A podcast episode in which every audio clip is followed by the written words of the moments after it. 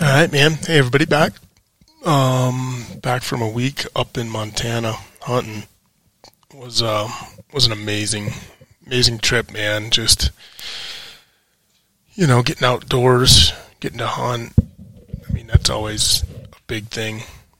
But mostly I think what made the trip so special, I look forward to it. I'm already looking forward to it next year, is the people that I was with, you know. I just fortuned myself somehow.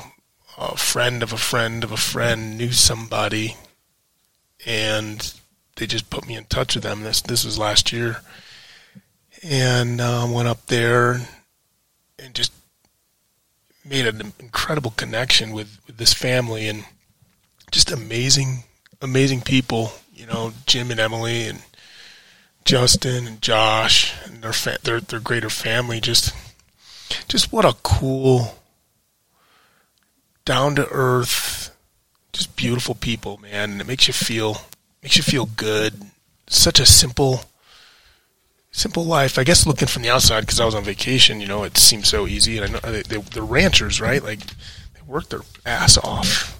But there's so much there, man. They just welcome me like one of the family. I show up with basically nothing, and they just give and support for however long. You know, I would have stayed up there for another week. I stayed up there until they told me, "Hey, Tosh, it's time for you to go." But you know, I had to come home, and a little sooner than I wanted to, unexpectedly soon. But and then I thought about my podcast the whole ride home, right? 8.5 hours. And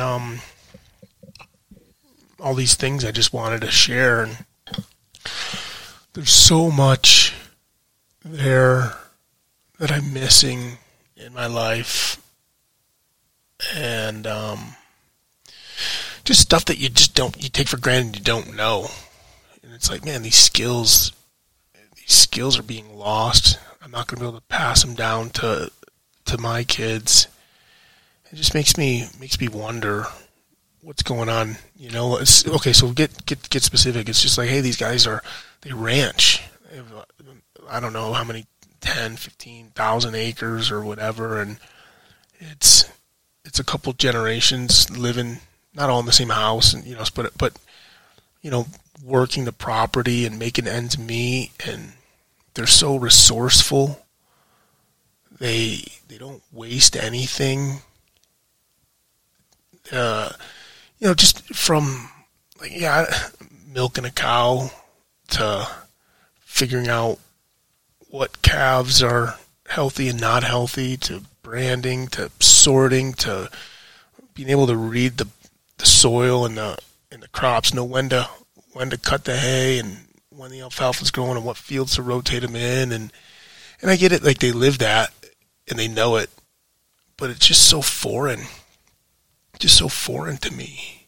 And, you know, the way they hunt, the fishing, cleaning fish, the cooking, how they cook, home-style cooking. And I think about them in contrast to how I live. Just, and I don't live lazy, but I live comfortably and conveniently. And I don't know, man, I want to learn all these things. You know, how to fix an engine, how to be able to tackle a problem when something's wrong, how to piece this part and that part together out of scraps to get the job done, how to just all of this stuff, these skills. And it's funny because Pat McNamara, I follow him. I think he's a pretty cool cat, man. And University of Badassery, right? Like, and it's just like he's got his basic dude stuff that he puts out every week, and it's that. And these people live it. They have to, you know.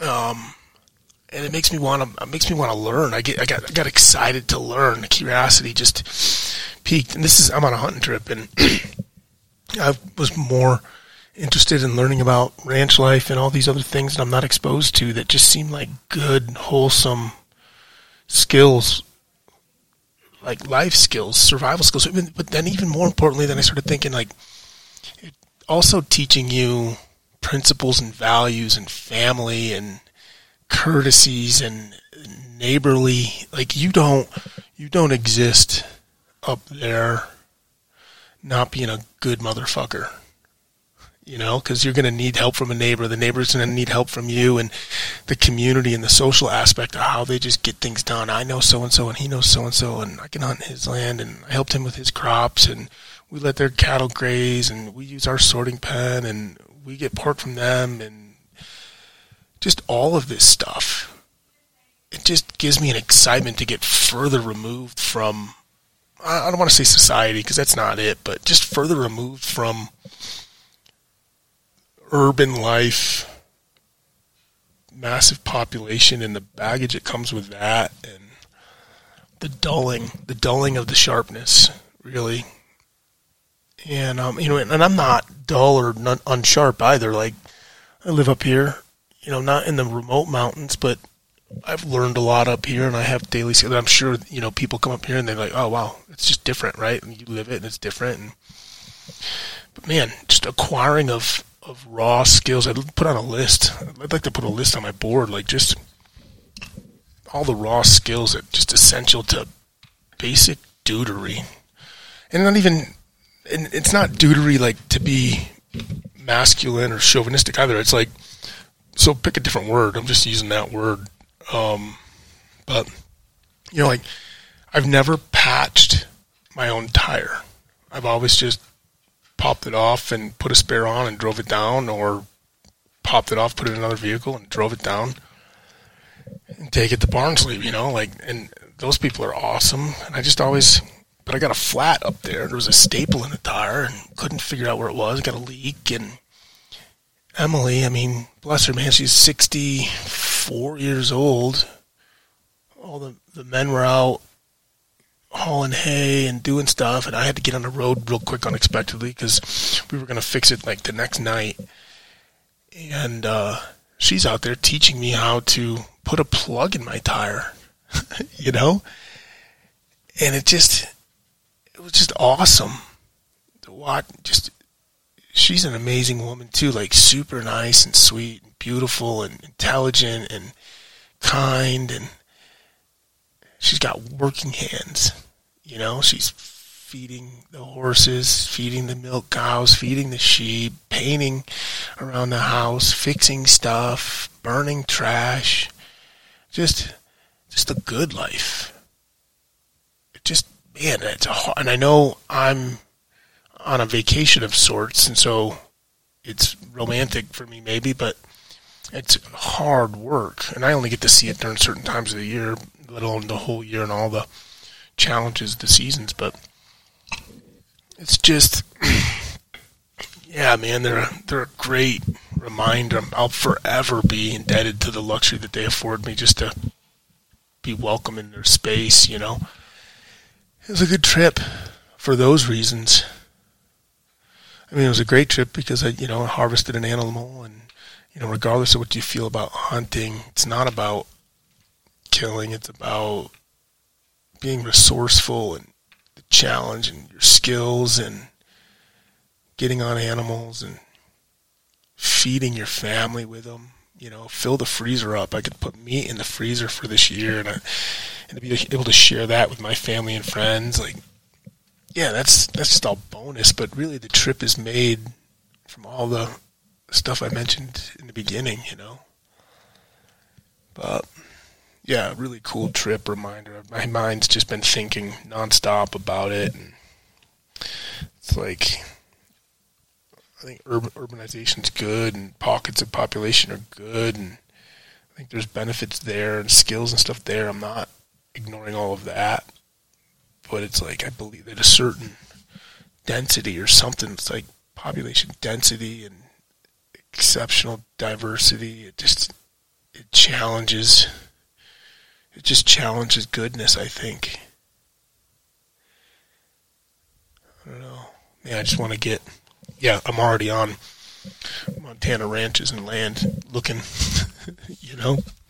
that'd be awesome. I'm all over the place. But, how about the hunting, man? Like, I was able to take a 13-year-old boy bow hunting. He'd never been bow hunting before. Got a tag, really excited, and just, you know, short of taking your own son, but like to take him out and his excitement and his learning and his eagerness, and you can hear his breathing and how he gets excited. You can see him visibly shaking and getting close to animals and learning how to do that. I'm not a pro by any means. You know, I make my fair share of mistakes, and but just to be able to share that excitement and help mentor him a little bit and expose him, take him out and give him time and give him courtesy. And he got a shot off. It was amazing. I think it was about 20 yards outside of what his bow shoots, but he got a shot off, and for him to experience that exhilaration and to be able to talk about it and learn about it together. And his execution helps me with mine, reminds me, and it was just awesome. You know, and then I got to go out with Justin and spend a day in the woods helping him look for elk and learn from him. Just invaluable. Invaluable experience through and through. Made some successful stalks that didn't result in a shot, and I took two shots. I ended up flubbing two shots. It's crazy, you know. I had this one where I spent an hour and a half crawling through a valley, wide open pastures and valley, crawling on my belly, hands and knees, because there's like really no undulation or only like very small micro terrain. It's not redundant, believe it or not, to move through and try to read the wind. And an hour and a half getting up on this guy. I had no idea it was me, and I had picked him out. He was a really good, mature buck, and inevitably I'm getting ready. I'm standing up from my position, drawing, and he picks his head up. They have a sixth sense. The wind, everything was perfect. Wind, noise, everything was just right. Sun, my position, the range was great. His body position. He picks his head up to look over his left shoulder to look at these cows that are like 400 or 500 yards off in the distance. And then all of a sudden he snaps his head and he looks right at me. And I'm just like, are you shitting me? And then he starts snorting to try to get wind, but I had the wind in my favor, so he was trying to scent, couldn't, and I just froze motionless, and he started to walk and clock around on me to try to gain wind, and he went off at like 120 yards, and I was picking out a bush, because then he started to come closer, and I says, wow, if he hits that bush, it's 90 yards, if he hits that bush, I'm gonna launch him, and he got about 5 yards from the bush and then turned and went the other way. Never spooked really, but just like curious, what is that? You know, I got a low profile of the ground and cameled up and everything. And then he just walks up and he walks over a little tiny rise and disappears. I'm like, ha.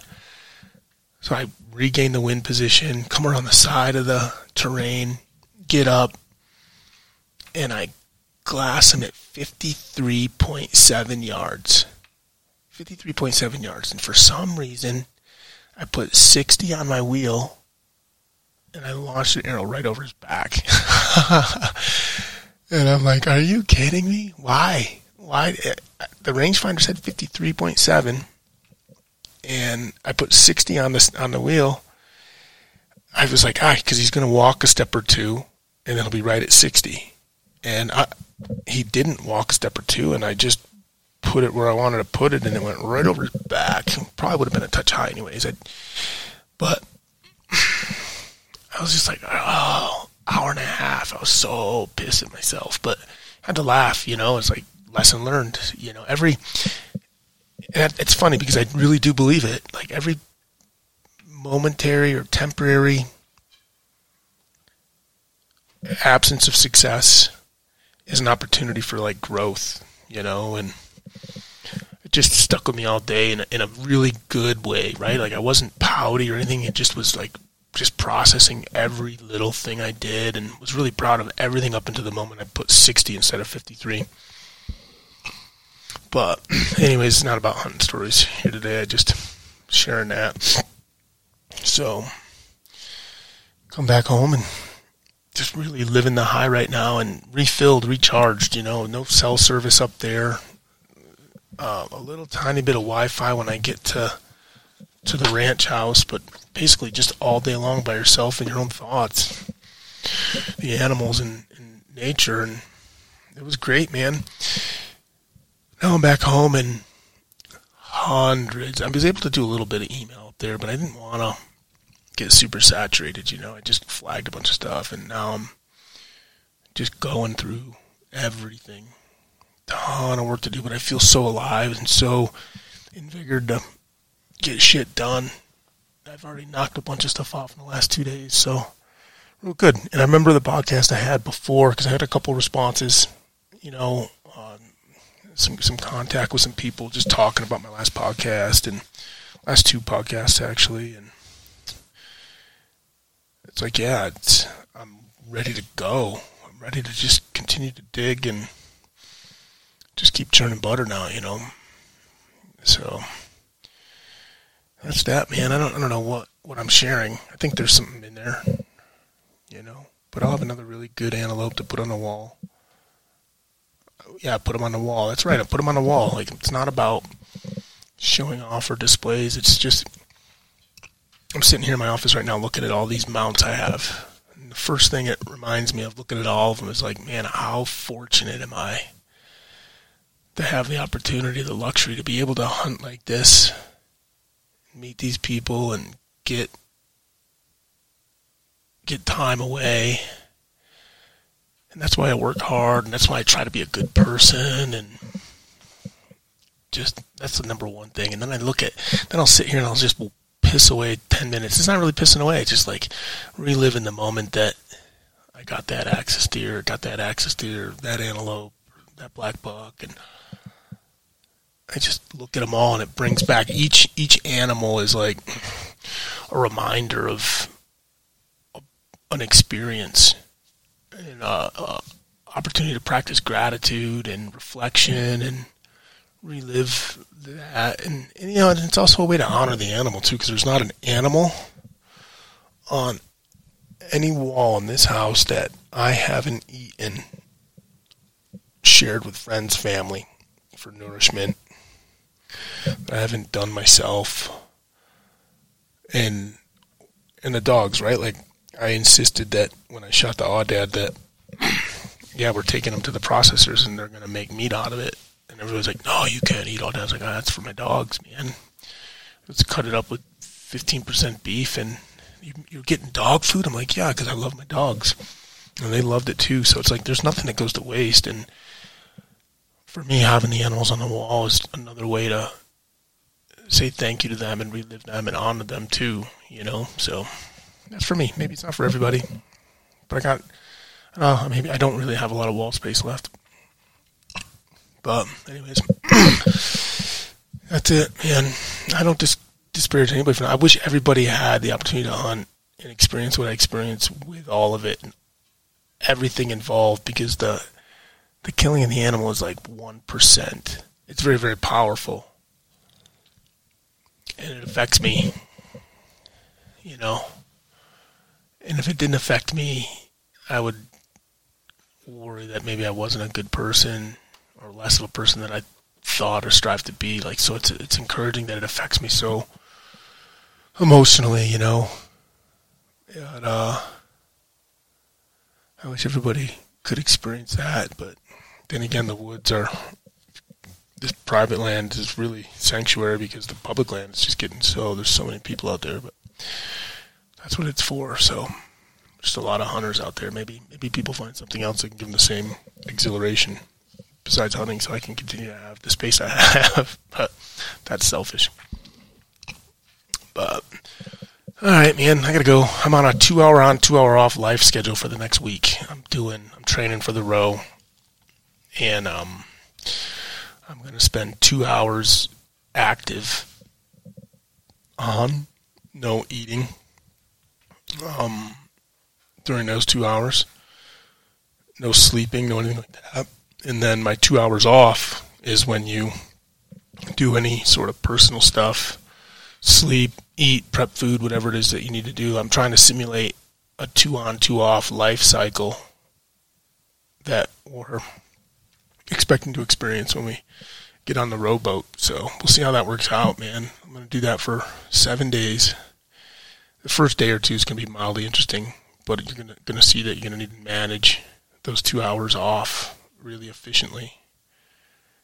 And then the 2 hours on, I want to be productive just thinking about this giant list. I consolidated all my lists, too, by the way, this morning. That I've got 4 pages, double-spaced, of tasks to do. I'm really thinking I can get through a ton of these bad boys.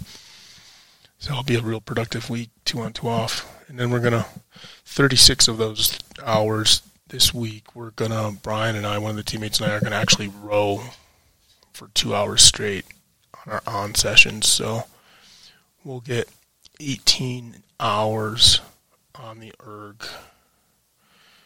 And I'm going to try and see how that works out. And that'll be right towards the back half, beginning of the back half, slightly further in my 7-day window. So excited to see how that plays out. Really going to get some good insight on the cycle, the stuff that is called training and practice that's outside of just physical training and whatnot. I think it's going to be invaluable insight. So hope everybody had a good week. Hope everybody's going to have another good week. And talk to you next Wednesday. Out here.